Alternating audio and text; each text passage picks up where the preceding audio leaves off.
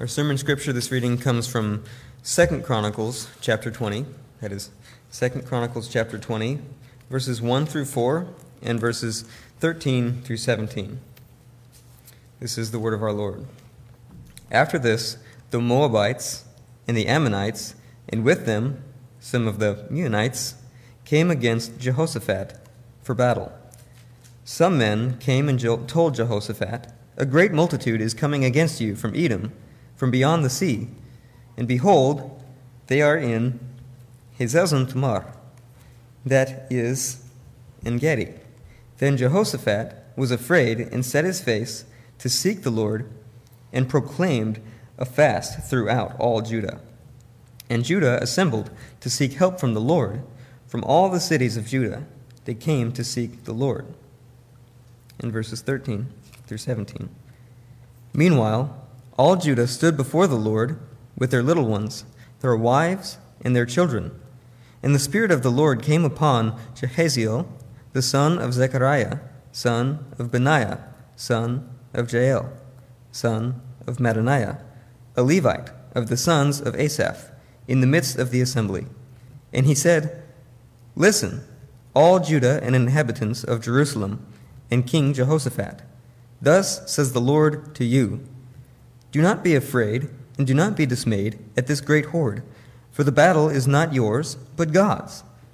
Tomorrow go down against them. Behold, they will come up by the ascent of Ziz. You will find them at the end of the valley, east of the wilderness of Jeruel. You will not need to fight in this battle. Stand firm, hold your position and see the salvation of the Lord on your behalf, O Judah and Jerusalem. Do not be afraid and do not be dismayed. Tomorrow go out against them, and the Lord will be with you. The grass withers and the flower fades. This is the word of our Lord, which never fades.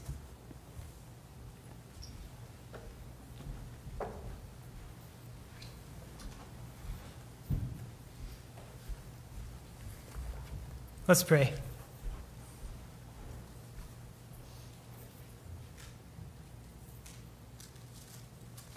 Father, it is true that the grass withers, the flower fades, and all that's beautiful around us will one day not be beautiful, and all that's new and popular today will one day not be here, but your word will continue, for it comes from your mouth. And we desperately want to hear your voice this morning. So please speak to us, open our ears, give us expectancy to hear from you. We pray this in the name of the Father, and the Son, and the Holy Spirit. I want to start with a thought experiment. If I ask you a question, who are you? How would you respond? And uh, I'm guessing if it was you know, real brief, you'd probably just say your name. Maybe you'd say where you're from. But if I kept asking you, no, no, who, who are you? There, would be different levels that you'd be in a shared. You know, if it was me, I'd, um, I'm also a husband. I'm a dad. I'm a son. I'm a pastor. And you begin to get into questions of identity. Who are you? Who are we? Most fundamentally. Identity is a hot topic right now in our, in our country. We care a lot about what our identity is. And there's various categories now there's sexual identity, gender identity, uh, religious identity, national identity, ethnic identity. Uh, all those categories are equally helpful, but they're pressing questions asking, who are we, really? And again, there's many things I could say, but most fundamentally, most truly, most basically, who am I? I'm a sinner that's been saved by grace. I'm an undeserving sinner who has been saved, not given a hand up, not given good advice, or kind of given a nudge. I've been saved, delivered by God alone. That is my identity, most basically. Everything else is secondary to that. But here's the thing even though that's my identity, I'm a sinner who's been saved by grace. Again, not, not helped, not given a hand up, but saved, delivered, completely redeemed. There's a tendency in my heart to look to other things to deliver me, whatever that might be. Other things to give me meaning, security, happiness. That's just the human tendency. And so with Israel, Israel also had been delivered by God, unilaterally delivered. So when they were in slavery in Egypt, God came and delivered them. And he didn't do it by kind of, you do your part, Israel, I'll do my part. Like he, on his own strength and power, subdued the greatest nation of that time. And he delivered Israel. The parting of the Red Sea, God alone destroyed the Egyptian army, and Israel was just there to, to witness it. And so, even though God had also delivered Israel, and Israel's fundamental identity was a people who had been delivered by God alone, their tendency too was to look to other deliverers, other, na- other gods, other nations, whatever they might be. And so, God would have to remind them again and again I am, I am your only Savior. I am the only one who can deliver. That's what we're seeing in our text this morning. Once again, God is reminding Israel it is God alone who delivers. So, to give you kind of a, roadmap of where we're going, first point is going to be the test. Second is that God alone delivers. And the third is a deeper deliverance. Now, to give you a recap of, again, where we are in 1st and 2nd Chronicles, the, so the golden age, so to speak, of, of, of David and Solomon is past. Um, I mean, the chronicler really treats them like the ideal. They're kind of the pattern that's being set for the returning exiles. This is who you want to be as king. Well, that's ended. And with Rehoboam, the son of Solomon, the kingdom splits into north and the south. And, uh, and Rehoboam, if you remember, he's kind of a mixed bag. There were some good things about him, there were some bad things, but he's really more evidence that God can use even crooked sticks to draw straight lines. But then after Rehoboam, we get, um, so from chapter 12 again to 20, which is what we're looking at. There's eight chapters that, go, that, that, uh, that happen, and since I'm committed to finishing this series in 12 weeks, we can't talk about everything that happens in those chapters. But in that time, we have uh, the son of Rehoboam, who's Abijah, who's a king, and then we have Asa, who's another king, and those are both relatively good kings. The chronicler emphasizes these were kings who relied on the Lord, who trusted in the Lord, and God provided them military victory. But then we finally come to Jehoshaphat, who would have been the great, great, great grandson of David. And Jehoshaphat gets probably the most positive treatment of any king in 1st and 2nd Chronicles. And in fact, I think you can make an argument that he was the most godly king that Israel ever had, including Solomon and David. And so the chronicle introduces Jehoshaphat in chapter 17 and verses 3 to 4 like this it says the lord was with jehoshaphat because he walked in the earlier ways of his father david he did not seek the baals but sought the god of his father and he walked in his commandments and jehoshaphat wasn't perfect he was at times unwise he wasn't discerning in who he associated with, and God had to rebuke him. But he consistently did this his whole life. He sought the Lord. He did not depart one way or the other, unlike Solomon, who did. He did not have those, you know, the kind of the great sin of David and adultery, maybe rape, murder. He may have been the most godly king Israel ever had, but in our current chapter, in chapter 20, we're going to see the, the most significant test that Jehoshaphat faced in his reign. So if you have a Bible open, go ahead and, and turn to chapter 20. Look at verses 1 and 2 with me. Now, after this, the Moabites and the Ammonites, and with them some of the Meunites, came against Jehoshaphat for battle. And some men came, and they told Jehoshaphat, A great multitude is coming against you from Edom, from beyond the sea. And behold, therein Hazazon Tamar, that is En Gedi. So you have a coalition of nations who have banded together. They're coming from the south, and they're coming to conquer Israel. Now remember, Israel is divided, and most of the tribes went with the northern kingdom. Ten out of the twelve went to the north. And so Judah is just Judah and Benjamin. So they're a much smaller nation. They are not a power player at this time in their history. And here comes a coalition of nations who it describes as a multitude or later as a horde. And the worst part is typically when nations would come from the south, they would come to the west side of the Dead Sea. And so you might have your scouts and your watchtowers on that side, but they came on the east side of the Dead Sea. And so there wasn't any forewarning. And all of a sudden, Jehoshaphat hears there's this great multitude coming to destroy Israel, and they're about 25 miles away. So there may be a couple days' march. And we see Jehoshaphat's initial reaction in verse 3. And then Jehoshaphat was afraid the great, great, great grandson of King David, probably the most godly king Israel ever, ever had. He's afraid. There's a horde of people. Know, this is, okay, guys, this is before days of like international protocol on warfare. There wasn't, you know, the tribunal that will like prosecute you for war crimes. Like if they were stronger than you, they could do whatever they wanted to you. And Jehoshaphat sees this force coming, and he's like, This is beyond us. We can't handle this. He's afraid. What do you do in that situation when you're the king? You got like two, two days to, these, to this horde of, of enemies who want to kill you come. You're far outnumbered. What do you do? Fear does, you know, we respond in interesting ways to fear. All interesting things come out of us when we're afraid. I remember one time I was camping well, let me back up. What do we do when we're afraid? Well, usually we'll do, we'll go with whatever we think will work or protect us. That's usually the instinctual reaction when we're afraid. So I was, I was camping again, uh, this is a long time ago. I was actually backpacking, and I was spending the night next to a farm.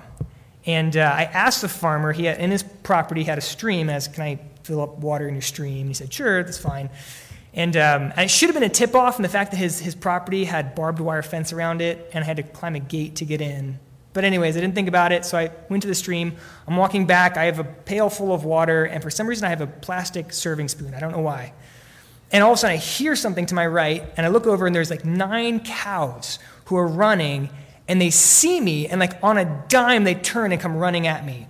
Now, you may be thinking, uh, cows are not scary. I agree. I grew up in rural Pennsylvania, but these were black cows. They, were, they, they just look different, and they huge horns.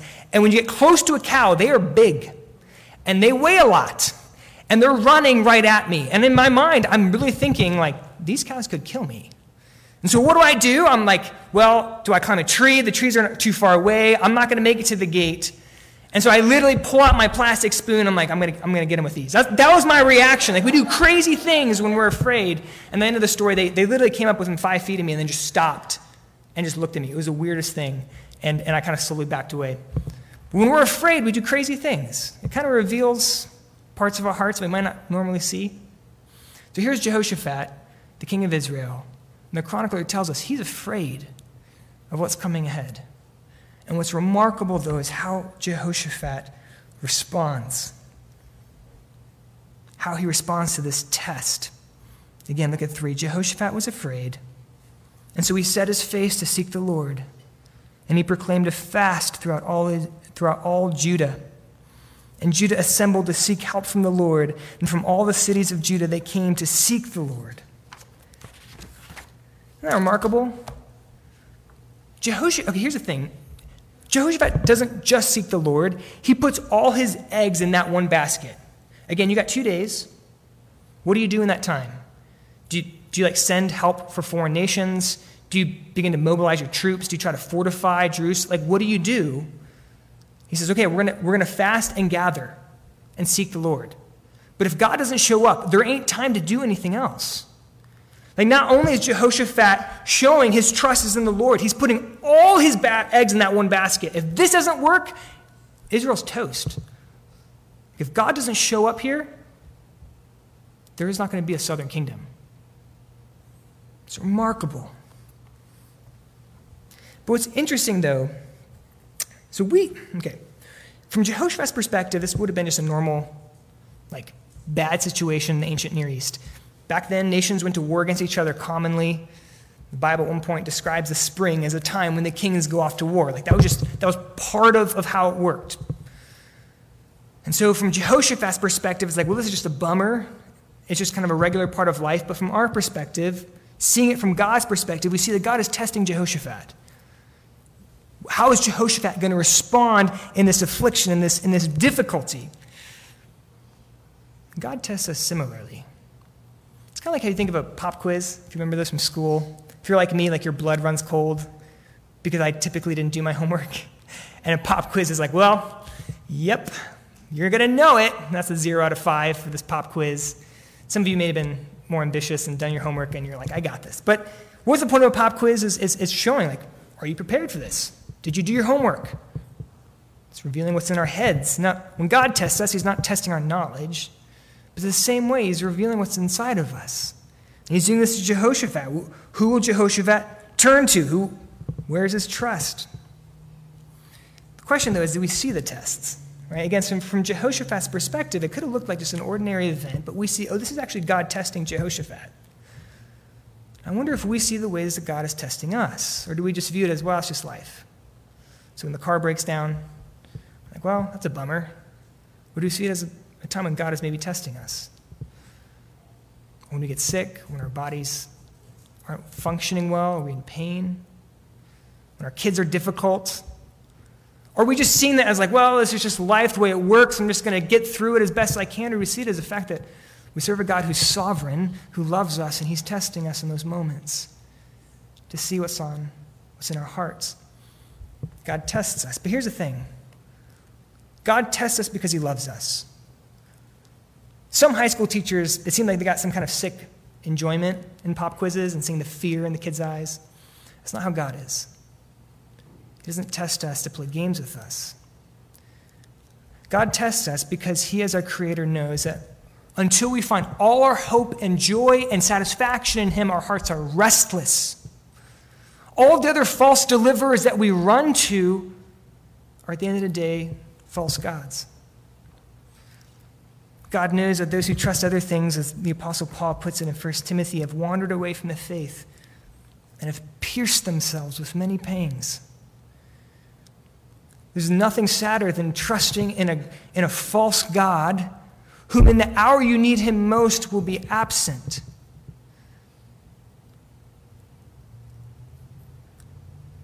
God tests us because he loves us. he knows there's no joy outside of himself, there's no abundant life outside of himself. And so he wants us to love him more and to love the world less. But if God tests us, are we preparing for those tests? That's another question. Again, a pop quiz reveals are you prepared for this class? If you're not prepared, you're not going to do well. And Jehoshaphat, like he wasn't born the day before chapter 20. This is towards, I mean, he, he had years of faithfully following God, of seeking God, of, of seeking to lead the people well, of doing the small things right day after day. So when he comes to the day of testing, he's able to stand. God's going to test all of us in small ways, in big ways. Are we preparing for that? And this is why spiritual disciplines are so important. Right? We don't, we don't read our Bible to, to, to put a, a, a notch in our like spiritual maturity belt. We do it because we know one day the day of testing is going to come for all of us. And are we going to stand on that day? So we study God's word and we pray and we want to deepen our relationship with Him and go deeper into the things of God and deeper into God's heart. So that on the day of testing, we're prepared. So on the day of testing, we might stand. So God tests Jehoshaphat here. And Jehoshaphat's response is remarkable and it's exemplary and it's something we should strive for. Again, look at how he summarizes his posture in verse 12. We are powerless against this great horde that is coming against us. We don't know what to do, but our eyes are on you. That's hard for a leader to say, right? No one wants to hear a pastor say, I, I don't know what to do, guys, sorry. Incredible humility. Says, We're in over our head, and I don't know what to do. But God, my eyes are on, are on you, and we're waiting for you to act. Oh, may we stand on the day of testing as well. So the first point is the test. The second, God alone delivers. And this is really the main point of the text, and it's the main point of our sermon this morning. Go ahead and look at verses 14 to 23. And the Spirit of the Lord came upon Jehaziel, the son of Zechariah, son of Benaiah, son of Jeiel, son of Mattaniah, a Levite of the sons of Asaph, in the midst of the assembly. And he said, Listen, all Judah, inhabitants of Jerusalem, and King Jehoshaphat, thus says the Lord to you Do not be afraid.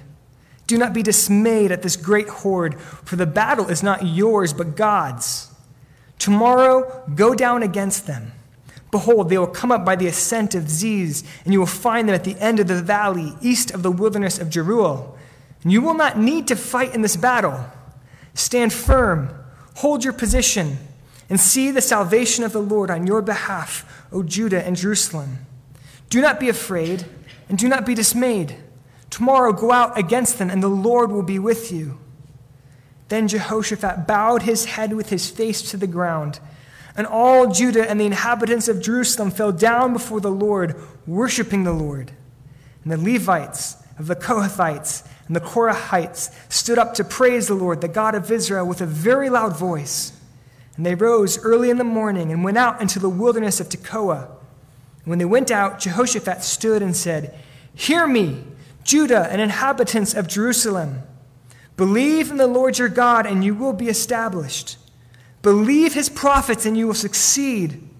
And when he had taken counsel with the people, he appointed those who were to sing to the Lord and praise him in holy attire as they went before the army and say, Give thanks to the Lord, for his steadfast love endures forever. And when they began to sing and praise, the Lord sent an ambush against the men of Ammon and Moab and Mount Seir, who had come against Judah, so that they were routed. For the men of Ammon and Moab rose up against the inhabitants of Mount Seir, devoting them to destruction. And when they had made an end of the inhabitants of Seir, they all helped to destroy one another. The battle is the Lord's. In verse 15, so Jehoshaphat and the people of Israel seek God's face. God responds by sending a prophet. And the prophet tells them in verse 15 Do not be afraid, do not be dismayed. Don't fear. Why? Because this battle is the Lord's. Now, if you were around in the 90s, or you just like 90s stuff, there was this brand called No Fear. And they would make like t shirts and shorts. And I actually researched this company a little bit because I was curious what happened to them. And I guess they were like involved in motocross and stuff. But they were like the, there was a cool shirts to have. And it kind of communicated this like edgy, like, you know, I don't know, risk taking persona. Like, I don't fear anything, I do crazy stuff. Uh, I never had one of these shirts. I did have the, the uh, okay, I grew up in a sub, you know, Christian subculture, right? So we take mainstream stuff and then we make it our own. So I had a no fear shirt, but it was, it was no fear as in K N O W, like knowledge of fear. I'm not joking, guys. I had a, it said no fear, and then it quoted Luke 12, verse 5, again, no joke, in the KJV. And it said this it said, Fear him, which after he hath killed hath power to cast into hell. Yea, I say unto you, fear him. I was, I was a very cool kid when I was in fifth grade. Um, I'm, I'm kind of surprised my parents let me wear that shirt out of the house. But, anyways, no fear, right? Really popular brand. But the point of, of, of no fear is an NO fears, it's like, we, you know, dig deep. Like, your courage comes from yourself. Like, you're a tough person, and so you don't have fear, and you can do these crazy motocross, whatever stuff. The Bible also says no fear a lot. It says, Do not fear. God told the patriarchs, Don't be afraid. Told Israel again and again, Don't be afraid. God sp- speaks to the New Testament church, says, don't, don't fear.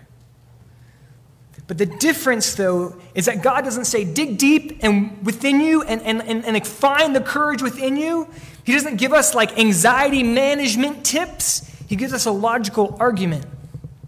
He says, Don't fear, because the battle is the Lord's because the God of the Lord of hosts of heaven's armies is the one who's fighting on your behalf. The Alpha and the Omega, who's created all things with his breath, he's the one who's in your corner.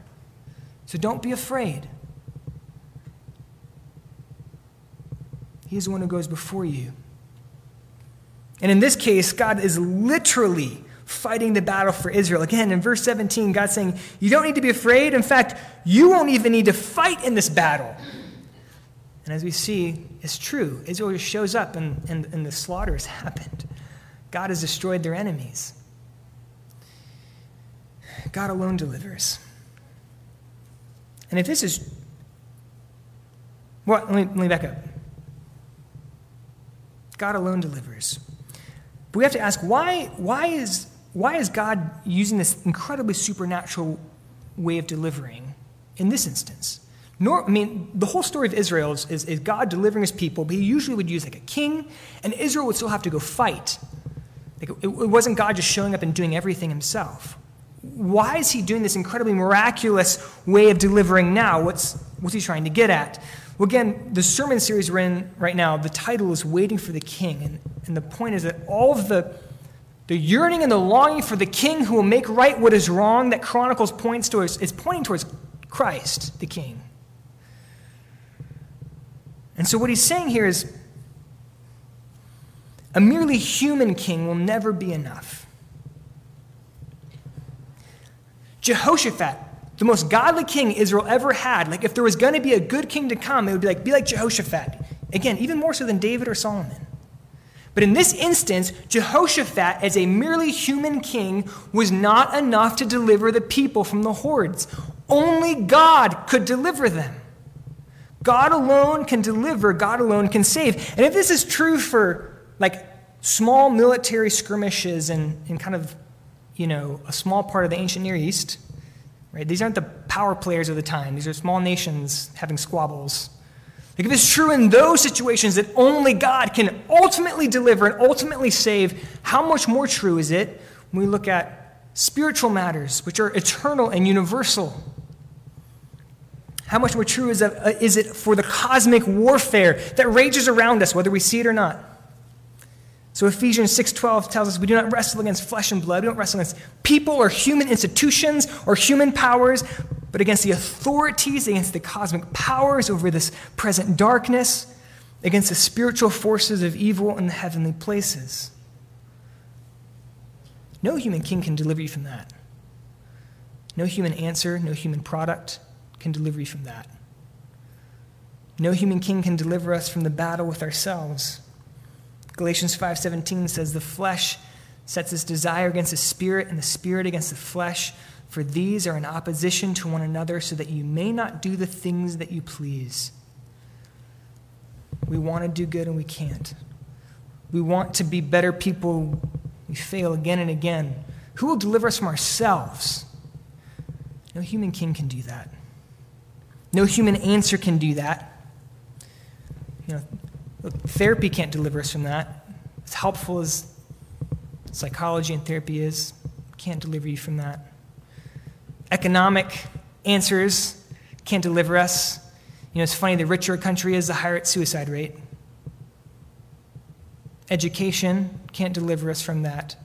Human answers fall far short. Only God can deliver us in the way that we need it most. And this is why it's so important and so, yeah, important that Jesus Christ wasn't just a king, but he was Emmanuel. He was God with us. The story Jehoshaphat is telling us is like, yes, you need a king, but at the end of the day, a human king is not going to be enough. Only God can deliver. And so when Christ comes, who is the king, he's not just a human king, but he's Emmanuel. He's God with us, who can deliver us not just from a military invader, but deliver us from the cosmic forces of evil that war against people, can deliver us from our own selves and the corruption we find within us. God alone delivers, God alone saves. But an important corollary to this is that that doesn't mean that we're passive. God, God unilaterally saved Israel here, right? Like they literally show up and the, the battle's over. They don't fight. But Israel is not like sitting at home watching Netflix, like, well, I guess God will handle this. I'm just going to do something else. They're still active. What does Israel do? They fast, they pray, and they sing. Look at verse 3 again. When Jehoshaphat was afraid, he set his face to seek the Lord, and he proclaimed a fast throughout Judah. This isn't like the fast we talk about where we're like, I'm going to fast from Facebook.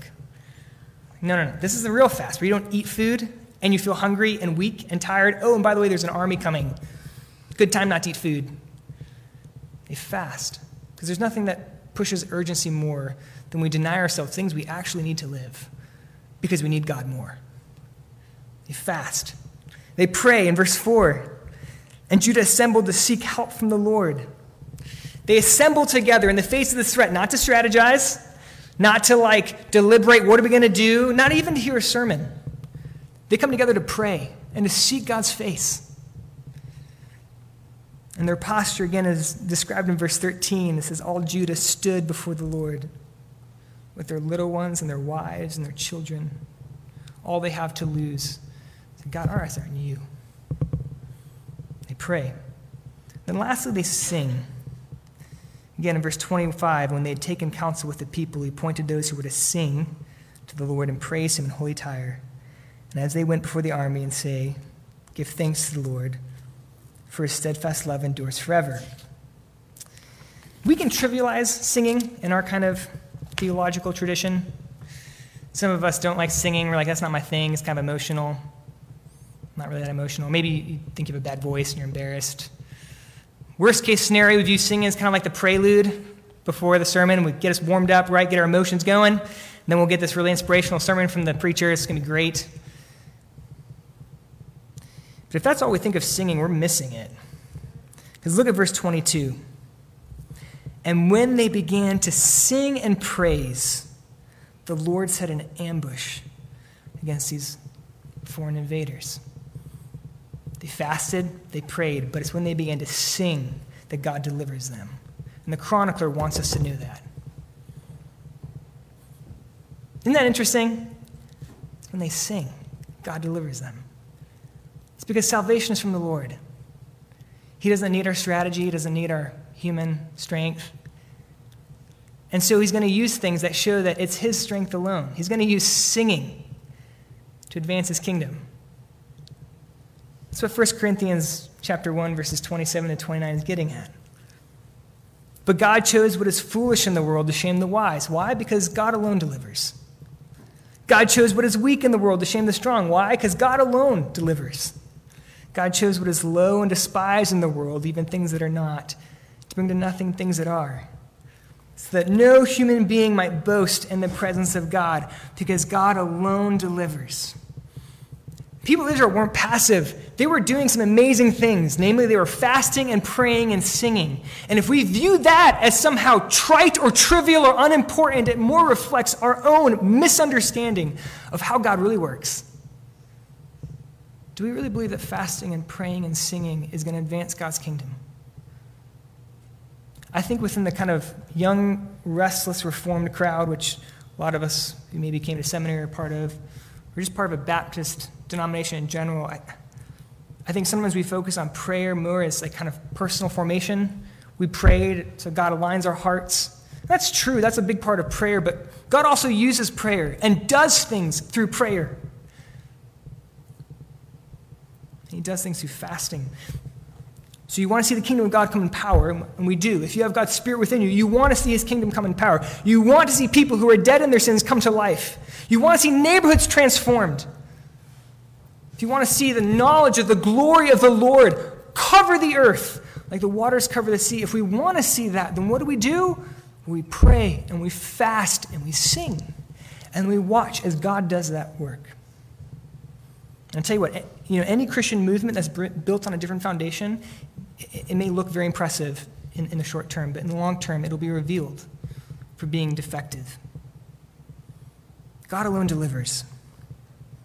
This brings us to our, our last point, which is all this is pointing to a greater deliverance. Again, Jehoshaphat may be the most godly king Israel ever had. Uh, it summarizes his, his reign at the end of chapter 20 and verse 32 like this.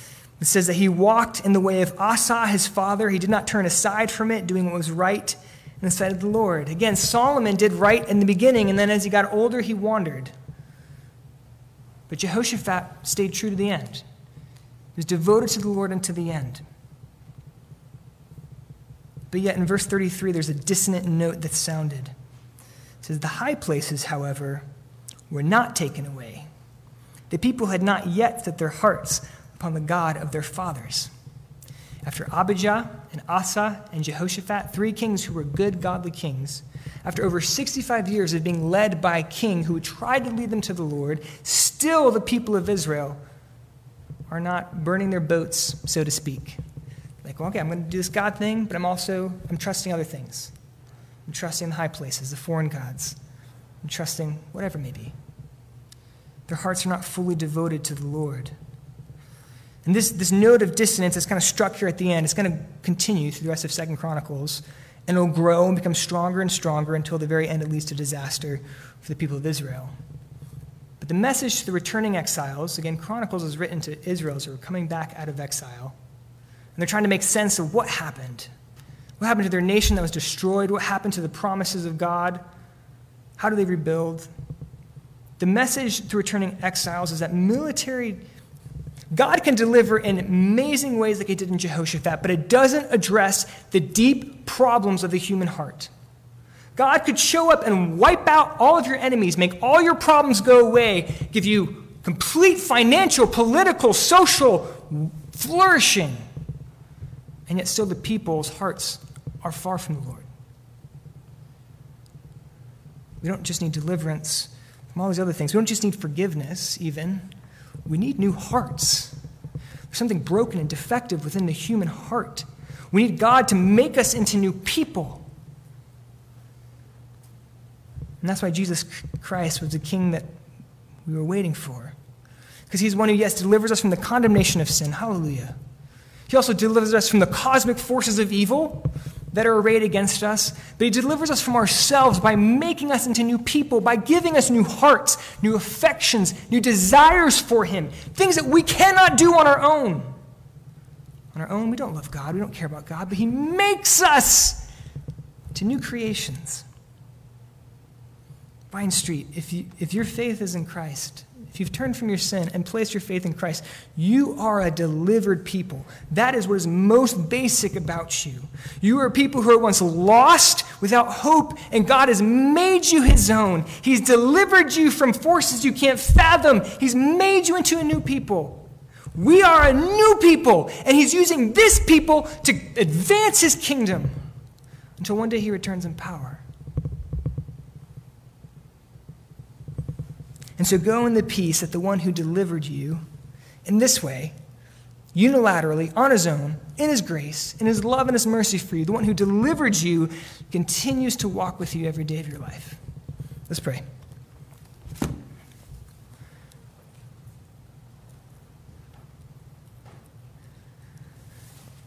Father, we acknowledge that you are the God who delivers. And we are people who desperately, desperately needed deliverance.